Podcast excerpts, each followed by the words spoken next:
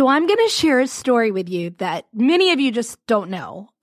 Okay, you guys do know this that when I first left the law, I was working as a business and real estate attorney for 13 years quit my job. You can go all the way back to episode one to hear everything about that. But quit my job and left my life as a lawyer to become a dating coach. And here's the part people don't know. One of the first offerings that I put out into the universe as a dating coach was a group coaching program. And I remember being so excited, so stinking excited to launch this group coaching program. And I really, I did a lot of work for it. I had had a lot of conversations and videos and marketing posts and you know, all the things that people were doing back then to launch a program. And I launched it and not a single person registered. Not the entire time. The entire time the cart was open, not one person registered. But the next time, the next time I launched that very same program. It filled in less than a week. And a waiting list was created for the next round. And what I ended up doing was actually just launching a second group simultaneously. So I was running two groups.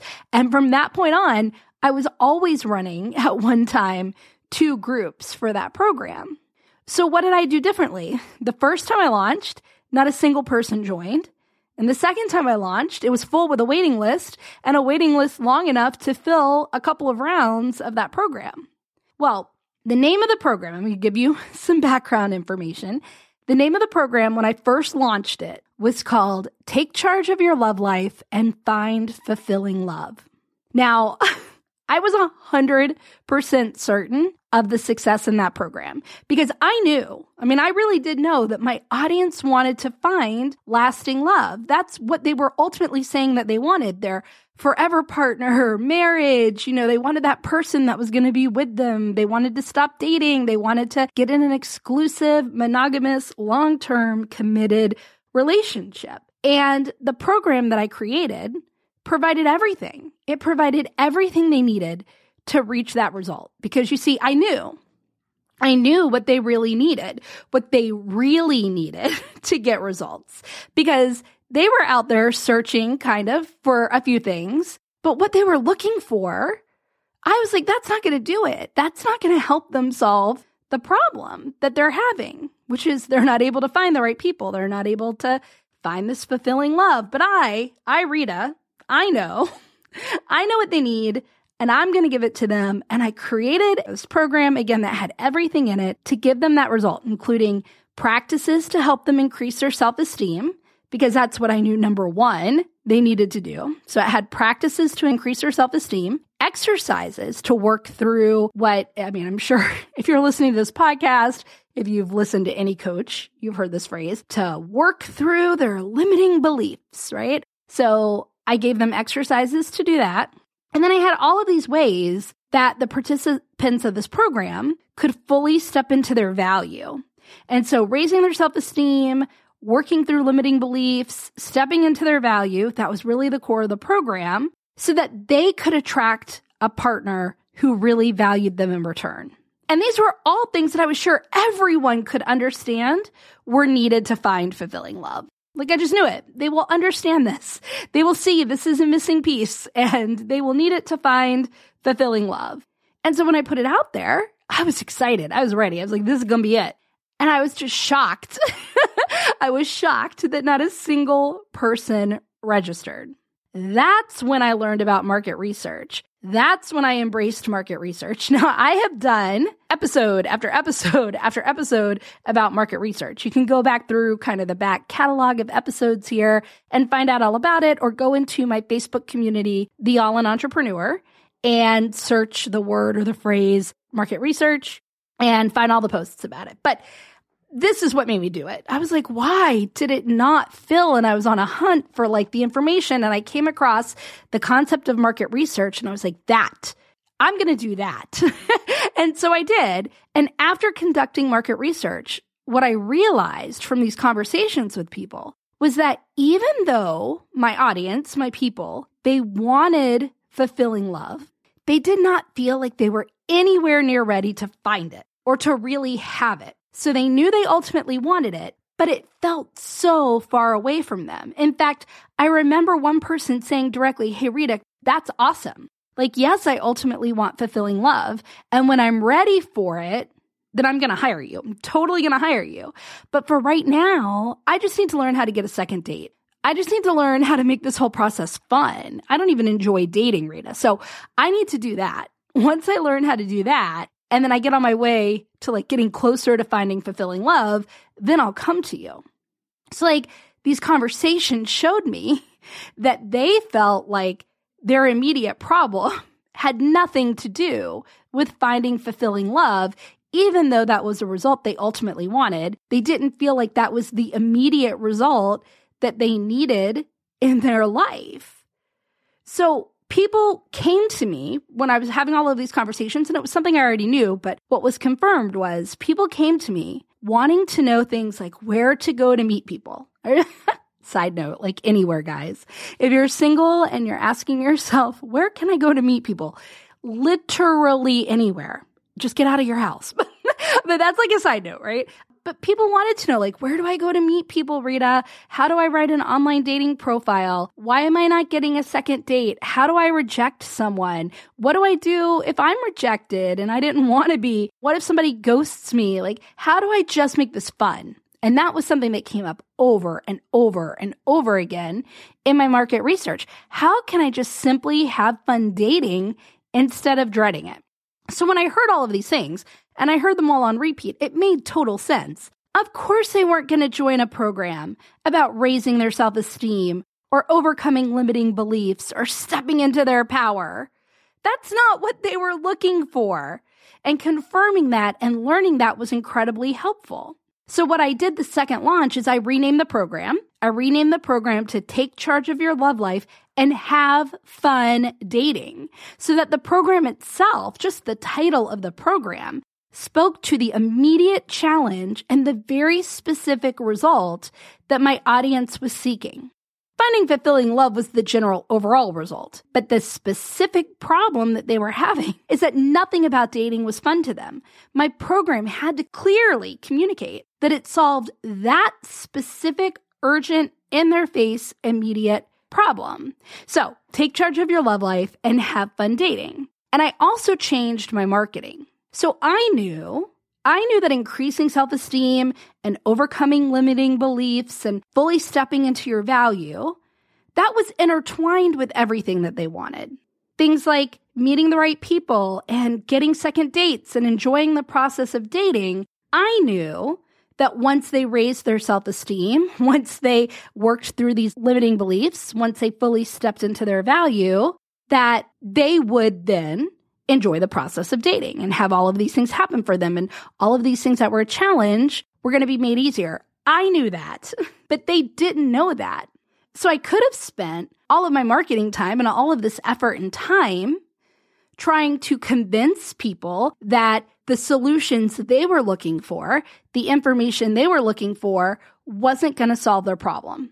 But that wouldn't have done anyone any good it wouldn't have really helped or served them because they weren't really going to believe me. It definitely was going to like not help me connect. If anything, it was going to create a defensive, almost alienating disconnect from my audience. If I'm trying to convince someone, that's a very different energy. And that's even a podcast for another day. But you see my point. I could have done that. I could have been trying to say, hey, what you've been looking for, that's not the solution. Knowing how to write an online dating profile, that's not going to help you find fulfilling love. Getting a list of where to go to meet people, that's not going to help you find fulfilling love. But do you know what will? If you step into your value, if you work through, like I could have just banged my head against a wall trying to show and convince people that my solutions were the right solutions and that their solutions weren't really going to help them. But that wouldn't do any good. So I did, I kept all of that information in the program. Nothing about the program, like the actual substance of the program, changed from the first launch where nobody signed up to the second launch where everyone signed up. Nothing about that changed. I kept all of the practices about self esteem and I kept all of the exercises about limiting beliefs and everything, all the information that people needed to step into their value. Like it was all there in that program. But what I did was adjusted the marketing of the program so that I could meet my audience and my marketing where they were at. And what that means is I was highlighting the solutions that they were looking for. And when they saw the solutions they were looking for, they could fully connect with the value of the program and the impact that it was going to have in their lives, which opened the door to building a deep relationship and starting to establish that safety and that trust. Because what trust is, right? When you're thinking about how can I build truly deep and authentic relationships with my audience, which is what we've been talking about forever. And in fact, guys, just remember, I have a relationship selling masterclass that is happening later this month. You can go to the link in the show notes. It's a completely free class. It's going to be one of the best masterclasses I've taught. It's all about the relationship selling model and it's going to go into tools that you can use to really build these deep, authentic relationships that establish trust so that right? Because we're not doing it instead of sales, but so that you sell with ease, so that you sell in ways that feel good and you really get big results. So make sure you go to the show notes and, and click and sign up for that program. But the way that you really build deep relationships is by creating that trust. And the way that you create trust is by first creating basically a safe container. And what is a safe container? It's where the person that you're talking to doesn't feel judged. It's where they feel seen, heard, understood, validated safe to open up and talk about what they're looking for, safe to share what they want, not told that they're wrong, not told that that's incorrect, not told that they've been looking for the wrong thing. So I knew that all of the stuff that I was going to teach was going to help get them all of the things that they wanted. It was a win win.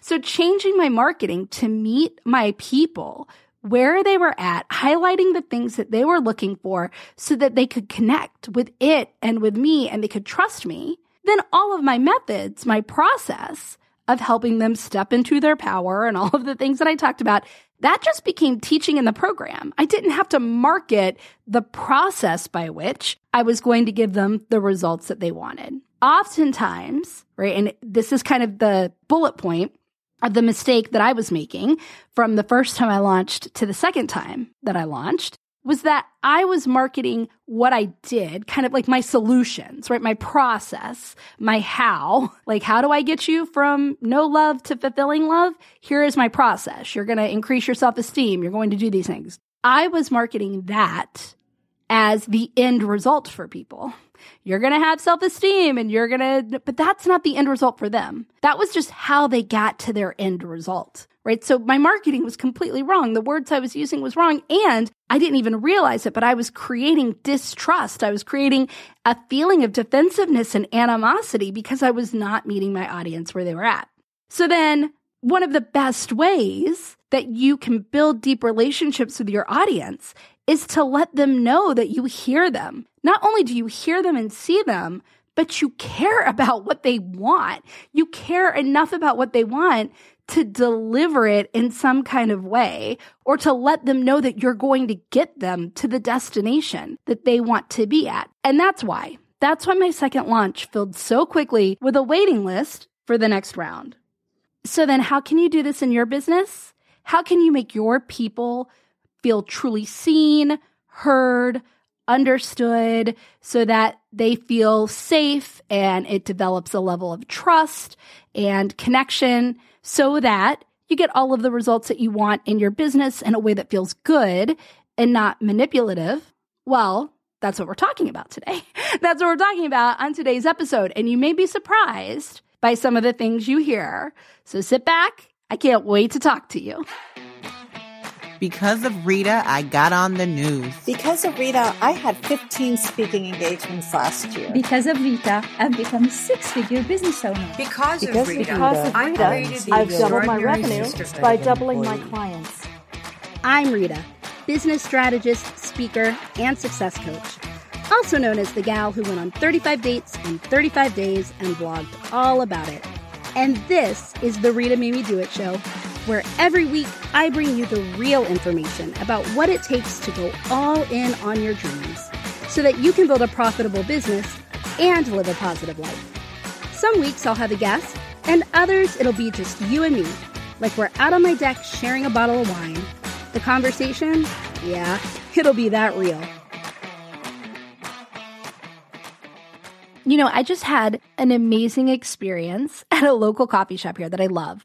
I go to this coffee shop more than I should probably go. But here's the thing I'm not going to say its name because of what I'm about to say next. The coffee's not particularly great. It's actually not great coffee. Their food is like okay. it's not great food. And honestly, like the actual physical environment, I've been in cozier coffee shops before. I've been in more welcoming coffee shops before. So if the coffee isn't that great, if the food is, you know, average, and if the environment's just all right, then why on earth do I keep going back to this coffee shop? And it's because of the relationship that I have with the owner and the people of the coffee shop. Now, I didn't know them before I started going to this coffee shop. And I actually went to this coffee shop just out of convenience more than anything else. But the service, the staff, the way I feel when I'm there, the way that they make me feel, the trust that I've established in them and how I'll feel every time that I'm there, just the overall experience with the staff and the owner, even with other customers that have come in. But truthfully, it's just a relationship that I have built with this coffee house that keeps me going back to that coffee house. I mean, think about it. I'm sure you have a business like that, a business that you just love. Maybe the experience is just over the top and you just love everything about how you feel when you're there. Or maybe it's that they accept you or they just validate your concerns or you feel like there's no judgment. They help you move forward and they help you like who you are. So you like how you feel about yourself when you interact with this business, or you like how you feel overall. I mean, it could be a therapist, it could be a financial planner, it could be your salon, your hairstylist, it could be, I mean, just really any business where you just love. You just love how you feel about yourself and you just love the service and it's just, just whatever, right? Now, there are a ton of salons, there are a ton of therapists, there are a ton of, there's a ton of everybody who does everything. I mean, it's very rare to find someone who is created a business that is so unique that no one anywhere does that or that only one or two other people do that. Like very, very rare. And it's even rare to have like a rare result. Like as a business coach, I help people make more money. I help people get clients. I help people like that's not rare, right? So business coaching isn't rare and the results that I really, even though they're incredible, the results that I provide to people aren't rare. So then why do people come to me? And it's the experience, it's the relationship, it's the interaction that I've had at all stages of my business, at all touch points. So whether that was in the marketing stages or the sales stages or whenever, however, that's ultimately the tipping point. That's why someone works with me or continues to work with me or comes back to me, much like the coffee shop that I'm talking about. Now, I hope I give excellent service to my clients, right? I know that I said that the coffee shop is average, but it doesn't have to be average. Like your hairstylist may be incredible, may give you the best cut of your life. However, if the experience of going to that location, if the interaction with the hairstylist, if any of the things that we've talked about are subpar or don't make you feel good, or even if they give the best haircut, they make you feel judged about what you want, or they make you feel you're not coming back there. Do you see what I'm saying? So there are a ton of businesses that do all the same thing. And it's not often the actual service or the actual product that is creating the customer client loyalty. Although, yes, like I said, it has a lot to do with it. It definitely plays a role, but it's because of that bigger feeling, that bigger relationship, that trust, that acceptance that you feel validated, seen, heard, understood through the interactions and the experiences. And that's the same thing you want to create for your people, for your clients. Yes, absolutely. But for your audience as a whole, your community as a whole. And that's why I'm so excited to dive in today to talk about it because I think some of the ways that we go about it, we think, well, of course, people need to feel seen, heard, and understood. And this is the way to do that. But there's some not as talked about ways. And I think that this is actually hurting people from making the connection with their audience. And so we're going to dive into all the ways today. Look, guys, I'm not the first one to tell you this, and this is not a secret. There is a lot of noise out there. There's a lot of noise out there, especially in online business and offline. But let's just be honest. There's just a lot of noise out there, and you have to cut through it to make sure that your people hear you and see you. But the fastest way and the best way for that to happen, for the right people to hear you and see you, is for you to hear and see them and to let them know that you hear and see them. And I think that oftentimes this is talked about in the concept of educational based marketing. Like make sure that you're putting out content, you're writing posts and you're doing videos about the pain points, the pain points that your audience is experiencing and the results that they want. And then let them know clearly that what you do helps them fix those pain points, helps them get those results. And then they're going to resonate. They're going to see themselves in the pain points. They're going to connect to the results and they're going to move forward with you. And that's not inaccurate. That's true. But it's about so much more than that. I mean, let's even start here. At the beginning of this episode, I shared a story with you about my first group coaching program and how it flopped. And the reason it flopped is that I really approached that whole thing. I mean, it was the first thing I had done as an entrepreneur, guys. Here's the mindset that I approached that with. Well, I need to know what kind of expert am I if I don't know what my audience needs, what my audience wants, what my people want and need. I'm the expert. They're coming to me. I need to know. If I don't know, then how can I deliver real value? The only way I can really deliver value is by showing up as the expert and telling people the true things that they really need to get the results that they want. So I came at it from a place of knowing, like it was my job. The only way that I could be an expert and run this business was to come at it from a place of having to know, know what my audience needed. But I'm here to tell you guys, it's not your job. It's not your job to know what your audience wants. It is your job to hear what they want.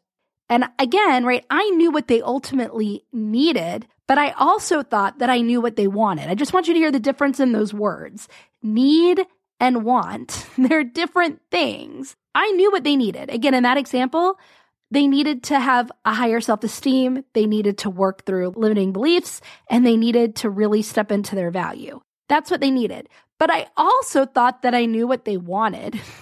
I thought that they wanted fulfilling love. I thought that they wanted to work on being the best version of themselves to attract the right partner. And I felt like I had to know what they want because, again, that's how you become an expert. That's how you run a business, right? But here's the thing it is not your job to know what your audience wants, it is your job to hear what they want. Now, you might know what they really need. Like I said in the program, I still gave them everything that they needed, but I also intertwined it with everything that they wanted the solutions, the results, everything that they wanted.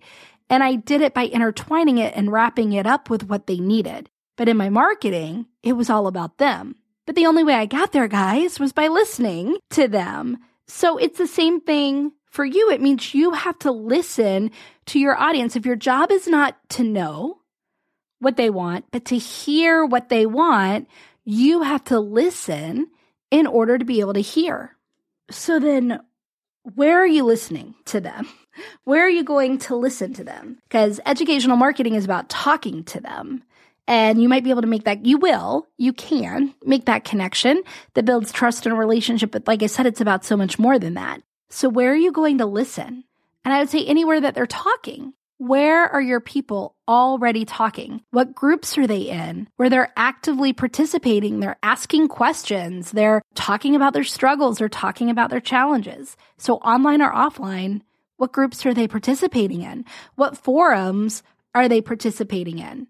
What social audio rooms are they contributing to? Are they leading are they speaking in? What blogs are they commenting on? I mean, guys, when I was a dating coach, one of the best ways that I really learned about my audience was by going to blogs that were written by single people, not by dating coaches, not uh, that, that helped. But I found that some of the best blogs were singles who were not dating coaches and they were actually just blogging about their experiences dating.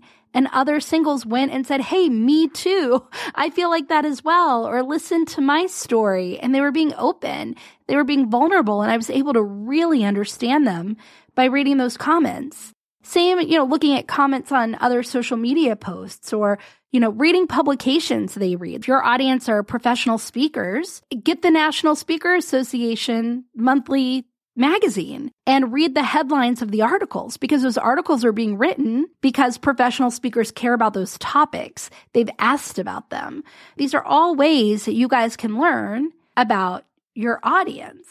So that's the first way. That's kind of like the way that doesn't require your audience to actually be talking one on one with you. It's something you can go Google and start finding some of these places and really reading and reading beyond the words, guys. This is something we're going to talk about again later when we get to sales calls, but really reading past the words and looking at it from a bigger point of view. What are they really trying to say? Maybe even looking and asking the internet, the interweb even more clarifying specific questions to try to get to more nuanced answers.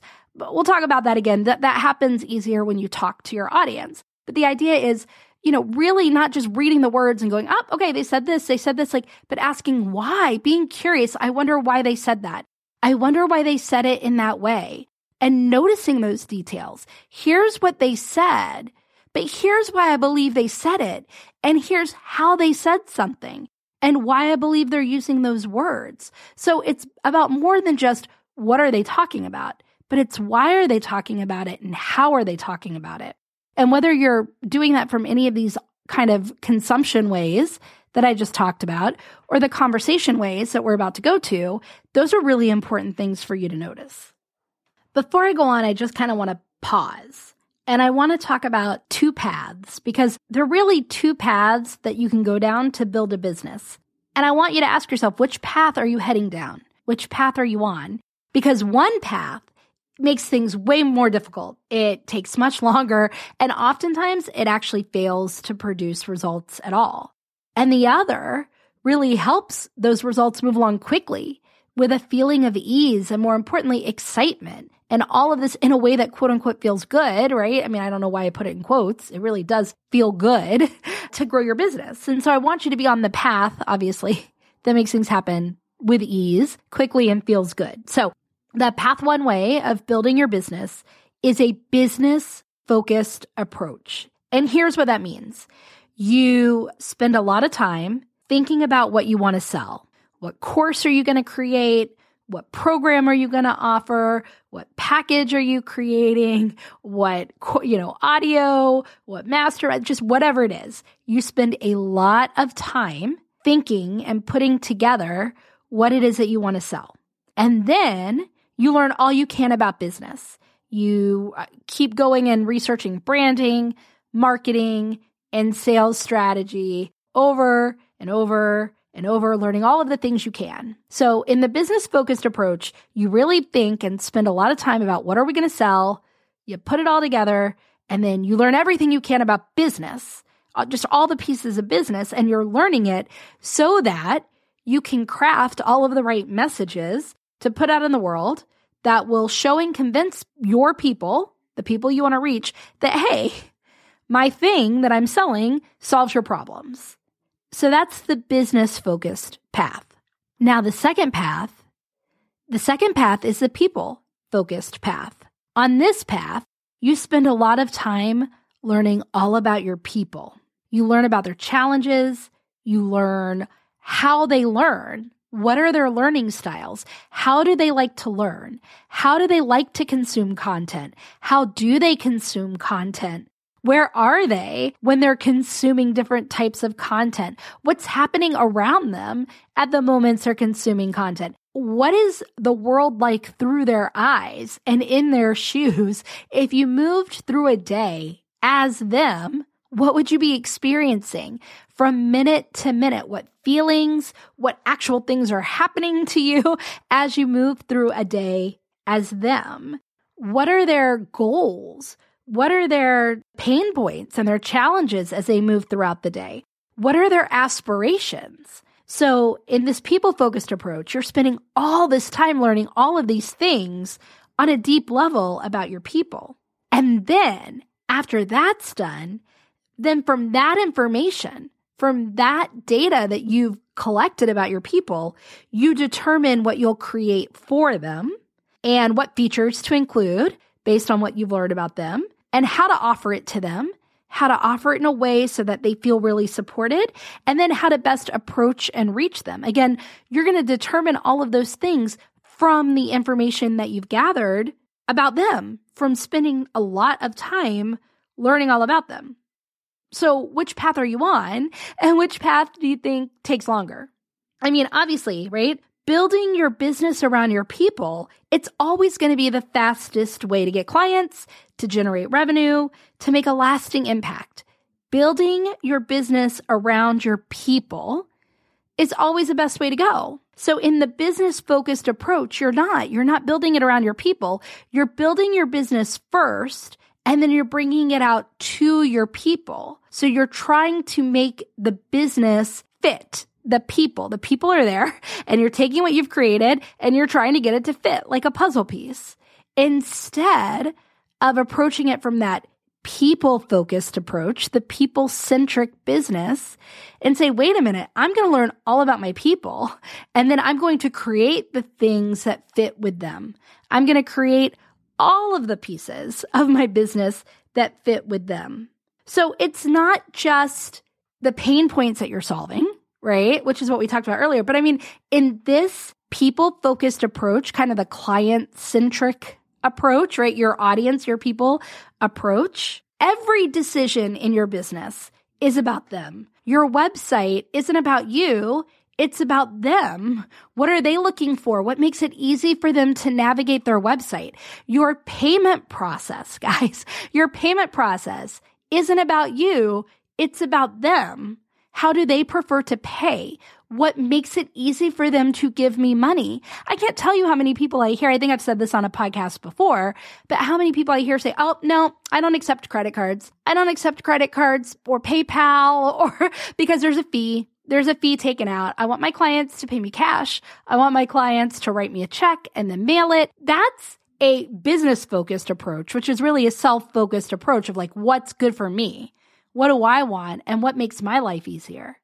But again, that's the struggle. That's a difficult path to building your business. Your question at all times should be, what do they want? What do my people want? What makes it easier for them? What makes it easier for them to get results, but also what makes it easier for them to utilize all of the things and to move through all of the pieces of my business? What makes it easy for them to move through my marketing stages of my business? What makes it easy for them to move through my sales process? What makes it easy for them to use my products and my services like that delivery phase? What makes it easier for them in the delivery phase? What makes it easier for them to give testimonials? What makes it easier for them, right? In all areas of your business. That's really what it means to have a people focused, client centric business. This is really what it means to build a true, trusting, relationship with your audience.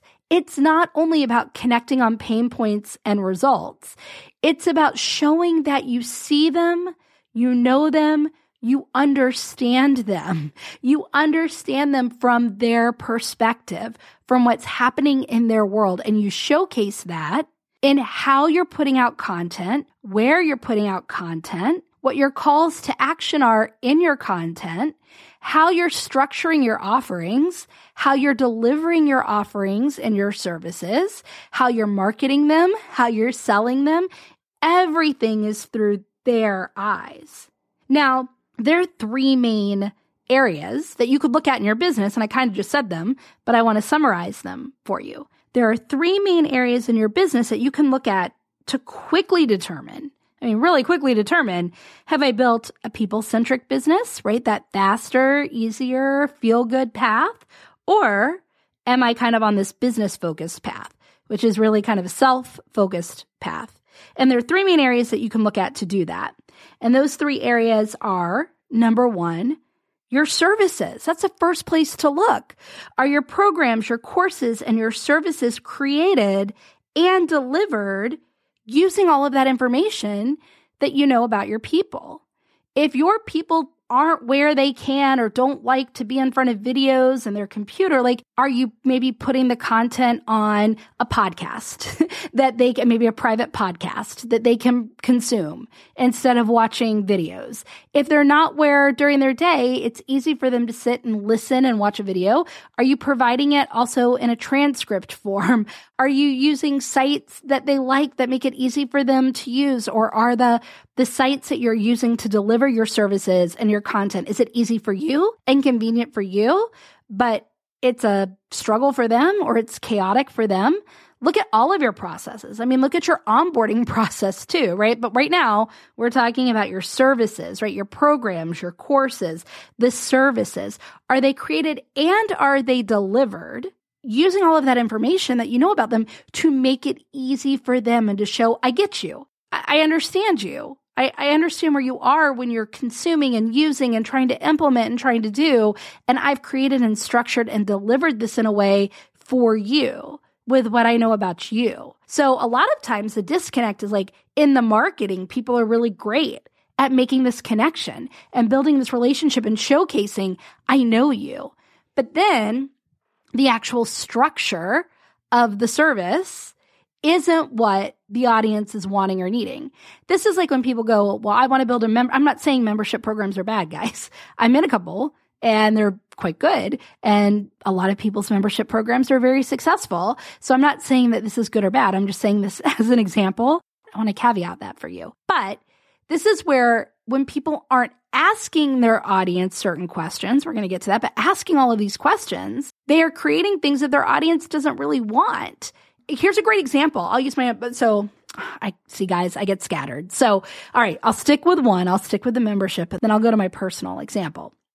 So again, the membership, you might go, okay, I'm going to put videos and transcripts and, and then your clients are like, yeah, but my day, you don't understand. I, I can't log in and watch five videos and I can't work through eight worksheets and I, I can't like figure this out on my own. This is exactly where I keep getting stuck. I mean, I find this information online everywhere and, and I'm not implementing it. And that's not what I need. What I need is access to you. And we talked about that in the last episode. So if you haven't listened to the difference between access and information, why it matters for your business, what to do about it, like go back to the last episode. It was really I was going to say it was quite good. it was quite good, but I can't do an English accent, guys. I can't do an English accent.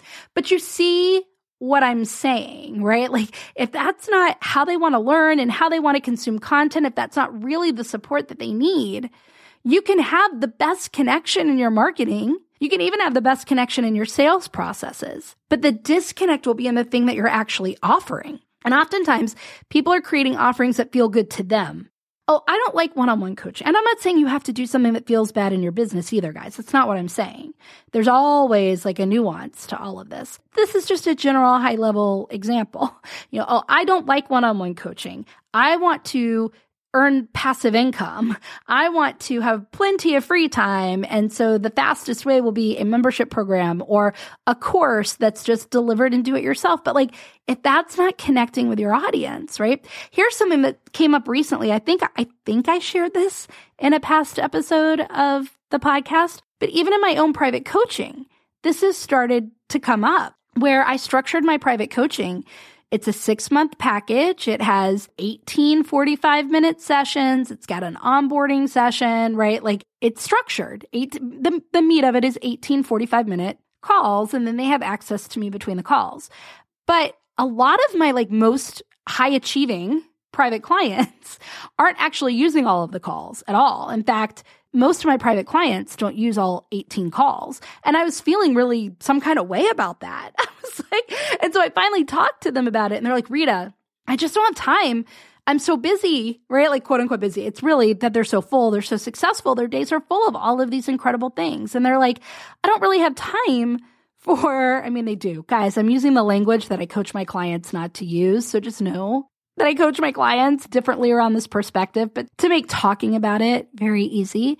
They're like, you know, I just, that's, that's not what serves me. It's not about having a 45 minute call every week.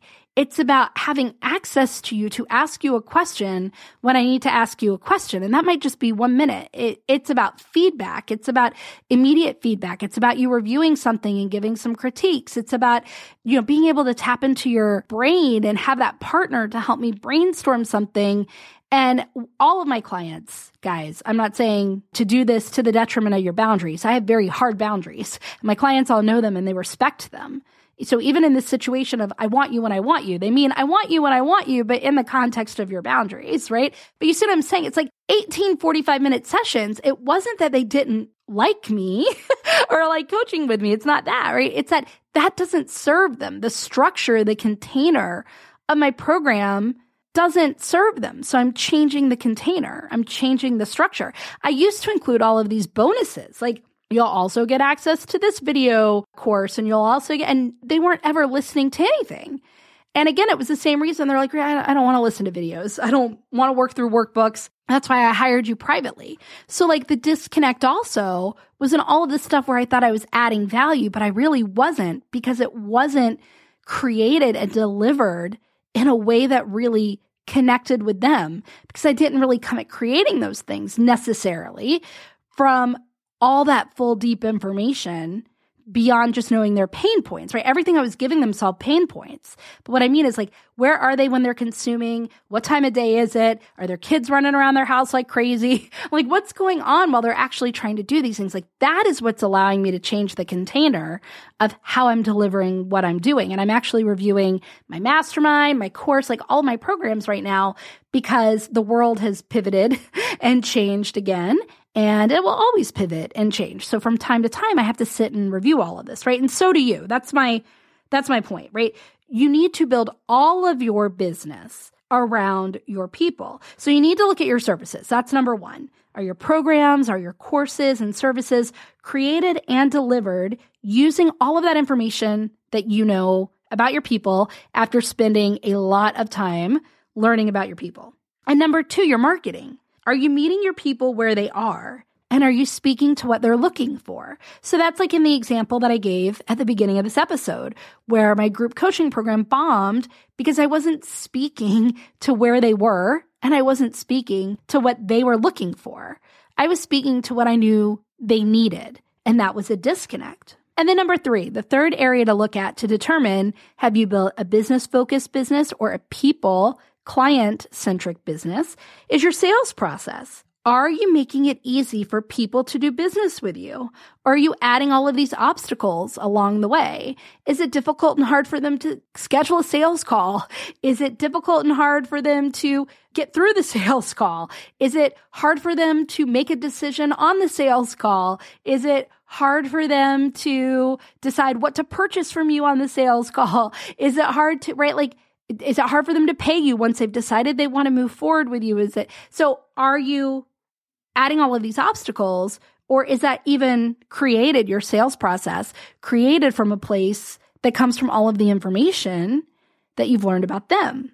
To take a step back to the marketing part of things, right? The marketing review. Here's a great example. Like maybe one of the the number one ways you market your business is a podcast. And I had a client where this was happening. It was the main way that she marketed her business. And she was putting all of her calls to action. Sign up for my masterclass and sign up for this and sign up for that. And she's like, Hey, like I keep doing it and the links are clearly in the show notes, but nobody's registering. They're not signing up for my programs. They're not replying and letting me know things. They're not whatever it was. And as we dug into it, it's because her market, when they listen to podcasts, they were out. They were out at the grocery store shopping and running errands. They were vacuuming. They were cleaning their house. They were nursing their babies. They were out on, on the playground. They, they were anywhere but where it was going to be easy for them to pull out their credit card and pay for a program and go on their phone and register. And by the time they got home, I mean, the podcast, it wasn't forgotten, but you know what I mean. Like the podcast was kind of a thing of the past. Their day had taken shape and distracted them, and there were no other reminders. This person wasn't sending out emails and wasn't like really being visible in a variety, It didn't even really have a container where being visible made sense for her audience. And so her audience was just like forgetting and not doing because it wasn't easy for them because she wasn't thinking about where were they and what's happening around them when they're consuming content. And therefore, what would they actually need to make it easy for them to take action towards the things she was calling them to action on? And the minute she got clear about that and implemented that, like everything changed. People were signing up for classes and stuff. So again, these things to look at your services, to look at your marketing, and to look at your sales process will very quickly tell you if you're on the path of a business focused business, which is the longer, more difficult path that often doesn't even produce results, or are you on the people focused path? Or do you want to get onto the people focused path? And again, that comes from learning everything you can about your audience. So, like, I'd love to ask you, what if, you know, instead of, let's just say for the next month, what if instead of focusing on learning more about business, like learning the next Instagram strategy, learning how to use YouTube, learning like all of these branding and sales and marketing things. What if instead you focused on learning about your people? What if you poured your time and your attention into learning just more, more about your people? What could happen?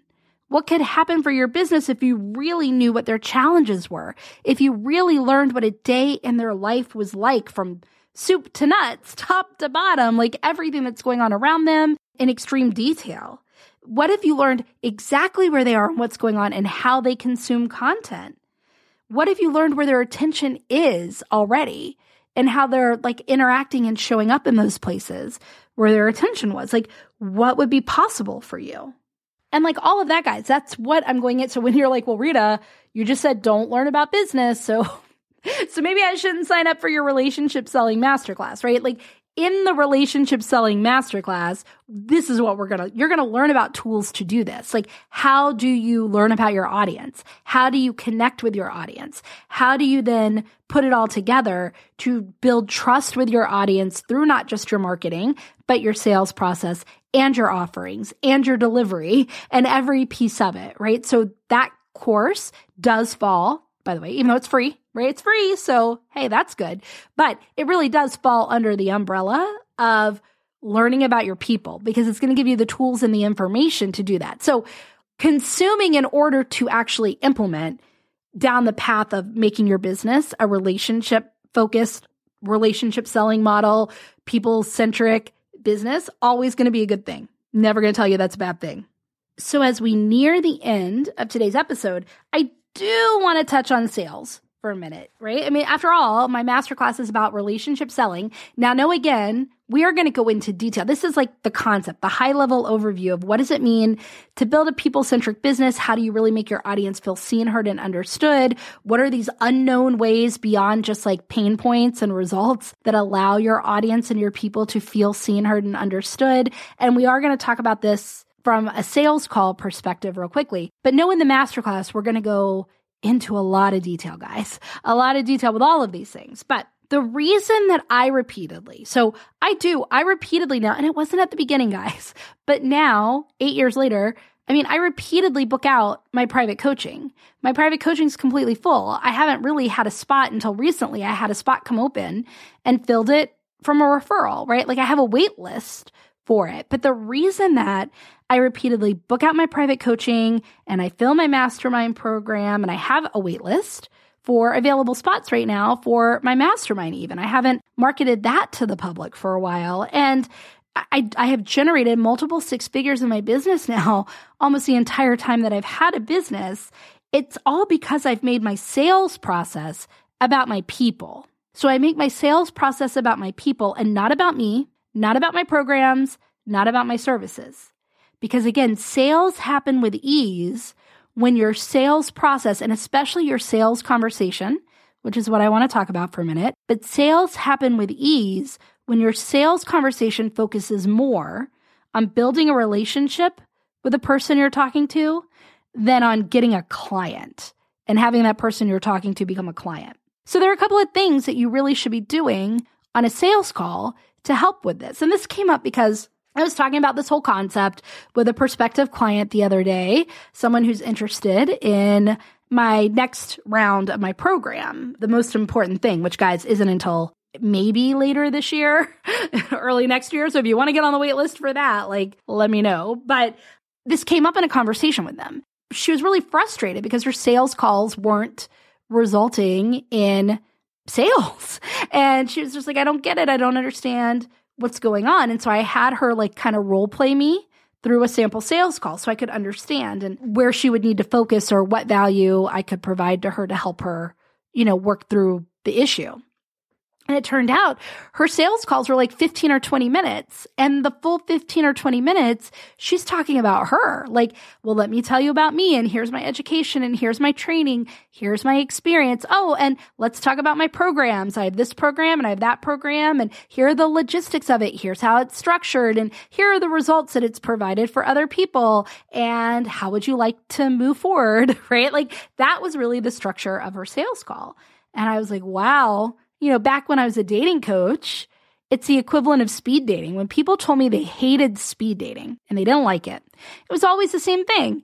They were coming at it from the wrong approach. They were spending each little 10 minute date or however long dates are during speed dating now, right? They were spending each and every one like talking about themselves. So a new person would sit down in front of them and they'd say, okay, so my name is so and so, and here's what I do, and here's what I like, and blah, blah, blah. And then they're like exhausted. They're like, I just, you know, I just talked and I said the same thing, and it was just like boring. Each little speed date was the same, and it resulted in nothing, and I'm so over it. And that's kind of what this equivalent of the sales call thing was, right? A 15 minute conversation where she's talking all about her and all about what she offers and all about what she does and all about the results that she's provided, all about her. And then at the end of it, she's wondering why nobody is like saying, Hey, check. Like I, I'm checking the box that I want to connect with you and like get to know you better, right? Like they're just moving on and she's tired and she's frustrated because that can be exhausting right? So I was like, whoa, we need to completely change how you're approaching your sales call. Your sales calls are not to talk about you, not to talk about your programs even, or your services or the logistics of them. Not that you won't, not that you won't at the end, but that's not the primary reason for it. The primary reason for a sales call is about the person you're talking to. It's about to learn about them, understand what their perspective is, learn what their challenges are, and understand how what you do can solve those challenges for them and how it supports them specifically and how, how it helps them specifically. And for that to be specific, you have to know what is their specific problem? What is their day like? What kind of support are they looking for? And you have to be able to connect the dots to them.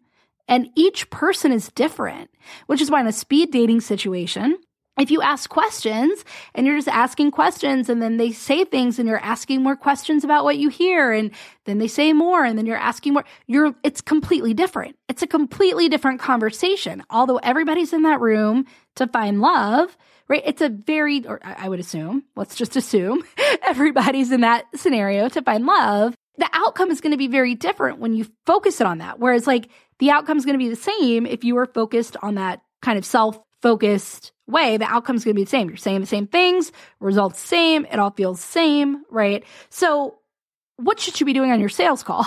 You need to make them longer. You need to put a longer container because you want to give the space for people to feel safe, for people to feel seen, for people to feel heard, for people to feel understood. And that means they've got to tell you a few things. And you're going to be listening and asking clarifying questions and asking more questions and listening some more and, you know, validating and clarifying again and giving the space for them to just talk things out to express their concerns, to express their challenges, to talk about their aspirations, to talk about things in the past that have kept them from it, to really like give that container the space it needs for that trust to develop. That doesn't happen in a rushed environment where you're barely talking about them at all. In fact, when you're doing most of the talking, it's not going to happen. So on your sales conversations, we're going to talk about this again in the relationship selling masterclass.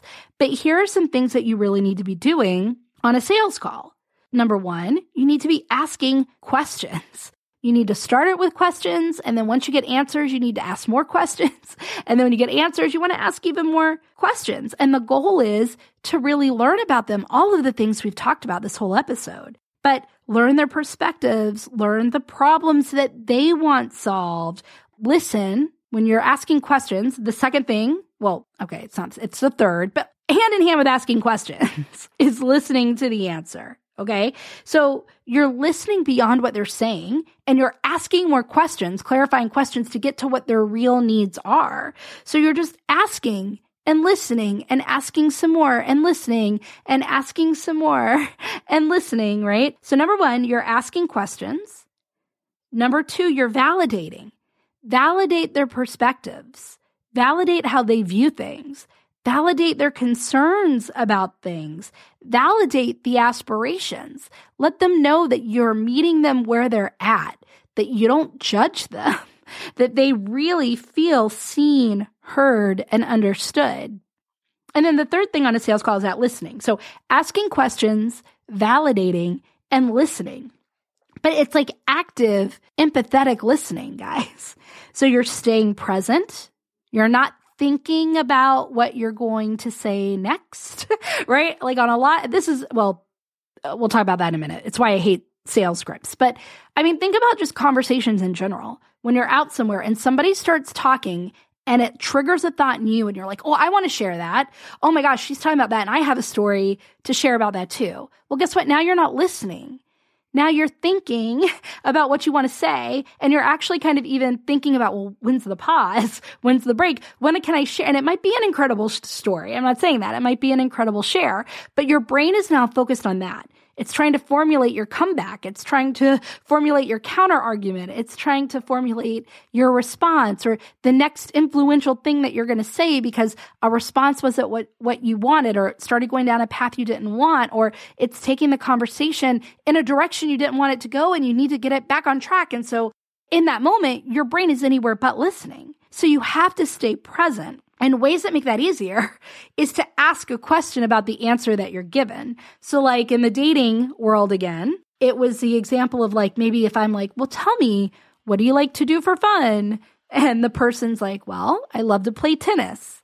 But now I'm on to the next conversation. And where do you work? and then, you know, where did you grow up? And right, like, cause I'm already thinking about what the next question is going to be so that I can get the information that I need in that dating scenario. Well, the better thing would be if I have to ask a question about what they said. If I have to kind of repeat and paraphrase what they said and then ask a clarifying question about it, it cuts off my ability to direct that conversation where I wanted it to go because I'm being present and I'm being interactive with what they're saying. And so in the situation of dating again, if I'm like, well, what do you like to do for fun? And the person's like, I love to play tennis then I would kind of nod my head and say, tennis, that's great. Right there, there I go, validating, acknowledging, repeating so they hear that I heard. And then I ask a clarifying question Well, where did you learn to play tennis? And then they're like, Well, my father taught me. And I'm like, Oh, your father. That's awesome. Are you close with your father? Right? Whereas in my head, I might have wanted to had moved on to find out what they did for a living, right? But instead now I'm present and I'm engaged, that same skill will be so helpful on a sales call, right? And this is why I hate sales scripts. The sales call scripts, guys, like that you're always asking me for. Like, do you have a script for how I can overcome an objection? Or do you have a script for a sales call, Rita? Do you have a script? It's like, no, it's literally impossible. It's impossible to be listening if you're thinking about what you'll say next. And that's exactly what you're focused on when you have a sales script. You're trying to keep to the script. So the minute it's not going, you're going to be thinking, how can I get it back over here? Oh my gosh, like what should I say next? I wasn't anticipating that. I don't have the right answer. So like when you're trying to use a sales call script, all that's going to do is focus you on what am I going to say next? What's the next thing I'm going to say? And that takes you out of the conversation. And we just learned the most important things to do on a sales call is to be present and to be engaged, to be actively and empathetically listening and validating and just asking more questions. So you're listening more than you're talking. You're asking questions more than you're stating anything and you're validating and you're meeting people where they're at. And one of the best ways to do this, guys, is actually with the objections. So I can't tell you how many people tell me, Rita, I hate that. I don't want to talk about objections with people. That's manipulative. That's gross. That feels so pushy. Well, it can if you're coming at it from the wrong perspective or the wrong mindset. So I'm just going to challenge here real quickly as we end a new way to think about objections because it goes hand in hand with building trust and building this relationship, especially on a sales call with people. I mean, let's just first like kind of set the table that everybody gets objections. Everyone. In fact, most people, the objections are going to be the very thing that you're trying to solve for people. So, what do I mean by that? Like, if you're a productivity coach and you help people get organized, probably the number one objection for people is going to be they're too busy. They're too busy to do your program or to work with you or to be in that mastermind, right? If you're a money coach, if you help people with money or money mindset or finances or anything, probably the number one objection is going to be money, right? For me, I help people get clients the number one objection is, well, I need to get some clients. I need to get some clients to be able to pay you. And really, it's like, mm, by paying me, that's how you're going to get the clients, right? But you see what I'm saying? Objections, I'm just normalizing objections. They're normal. But here's a way that you build trust with people too, guys. Like, when people vocalize an objection, they're actually being very vulnerable and they're sharing with you. And they want to have a conversation around that. They've opened the door to a conversation. There was this study. I wish I had recorded this down for this podcast. And I'm going to make up this statistic, but it's close, guys. It's close. And it was like 73% of people wish that on a sales call, that the person leading the sales call would help them frame and talk through their decision. And that most sales calls that didn't work, right? Where they said no, where they didn't hire the people or buy the product. One of the top reasons, well, the top reason was, well, the person just talked about themselves the whole time and didn't learn anything about me and my business. But behind that, number two was the person didn't talk me through my decision, didn't talk me through the good, didn't talk me through the bad, didn't help me reframe things. People want that, right? So that's the kind of like the second thing that I'm just putting out here as we talk about objections. But here's why I love objections. We're talking about getting to know your audience. Getting to know your people. Guys, there's no better way to get to know your people than understanding what they're thinking. What thoughts come up for them? What concerns do they have? And validating them, right? When people are like, well, Rita, you know, it's an investment to work with you. Like that's a large investment for private coaching. And I'm like, it is, right? I validate it. I get it. It is. It's a large investment. And then if they're like, well, I just don't think I can afford it, it really wouldn't be a relationship building tool if I'm like, well, okay, then cool. Just let me know later, talk to you, right? Instead, it's like, yeah, absolutely. I totally understand that. It's got to feel good for you. But can we have a conversation around that? Right? Can we talk about that? And here's the thing learning about objections isn't only good in the moment. I'm not saying that. Like, it is good in the moment to have a conversation, talk people through. And again, it's about not trying to immediately come back with a statement of like, if somebody's like, oh, I can't afford it, it's like, oh, really? Well, here's the thing by hiring me, you're actually going to be able to afford it because then you're going to go get the clients, right? Like, that would be the bad way to like talk about objections. Because again, it's not about me, it's about them. So if somebody's like, well, Rita, I don't know, like, I don't have any clients right now. I want you because I want to get clients, but I don't have clients. So I'm not quite sure how I could afford that. My job is not to come back with a statement and quote unquote overcome their objection. My job is to ask them more questions, is to ask them clarifying questions so that I can get to what they're really saying. Because that's usually not the true final thing they're saying. It's like, oh, well, tell me about that. Like, let's talk about that a little more. Why is it that you feel like you have to have clients first to be able to afford blah, blah, blah? Or like, tell me what's coming up for you there. Like, does that feel good to you? Does that feel bad to you? Like, let me know. Like, again, we're going to go into all of this stuff. Uh, this podcast episode's already too long, guys. You can tell how much I love talking about this, but we are going to go into all of this deeper in the relationship selling masterclass. So I know most of you are sitting in front of a computer or you're on your phone 24 7. So you can go to the link in the show notes, or even easier for a lot of you, go to Instagram, to my Instagram account or my Facebook, whatever. Just send me a message and say you want the link. The link is also my Instagram bio. Guys, see? Making it really easy for you based on how you consume content and go and sign up for that masterclass. But when I hear objections on sales calls, it also helps me then speak to those objections in my marketing. If I know that people are always going to have this objection, that they feel like they have to be able to afford all six months of coaching before they ever hire me for any coaching, I have to be able to speak to that in my marketing. If that's a frequent objection, I have to start educating and informing and having dialogue and conversation around it in my marketing so that people can see, oh, wait, like here's why I'm thinking that way. And here's a way that maybe is different, you know, a different way to look at it, a different perspective. But I have to be able to acknowledge their perspective and where they're coming from before they're even going to entertain looking at it another way.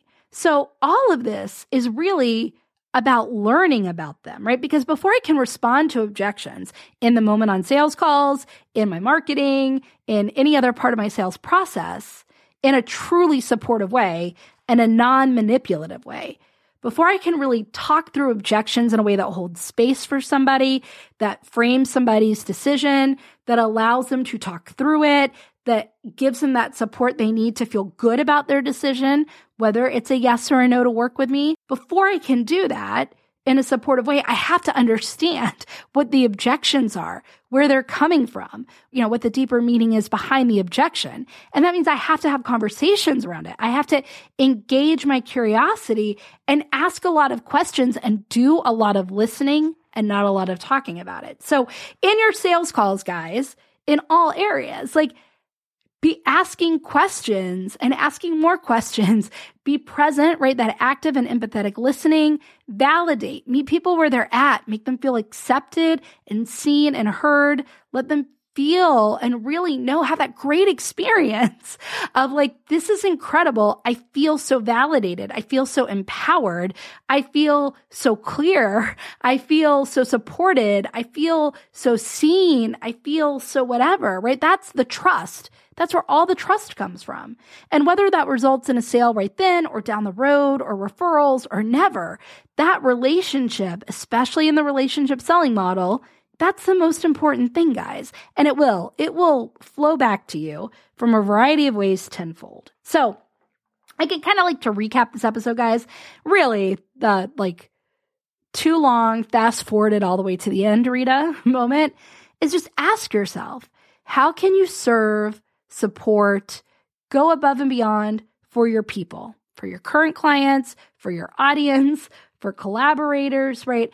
How are you able to give value to them? And value isn't only through these educational moments. It's not just solving a problem. Here's a resource. Here's a tip. I mean, yes, that's value. It shows that you understand them, but this podcast, guys, was about so much more than that, right? So it's how can I give value at all touch points in my marketing, in my sales, in my delivery, in my ad- advocacy phases, right? Relationship selling is about all of those points, and it's about making it all about the other person in everything you do how you market, how you sell, what you offer, how you structure your offerings, how you're putting out content, what you're talking about, where you're talking about it, right?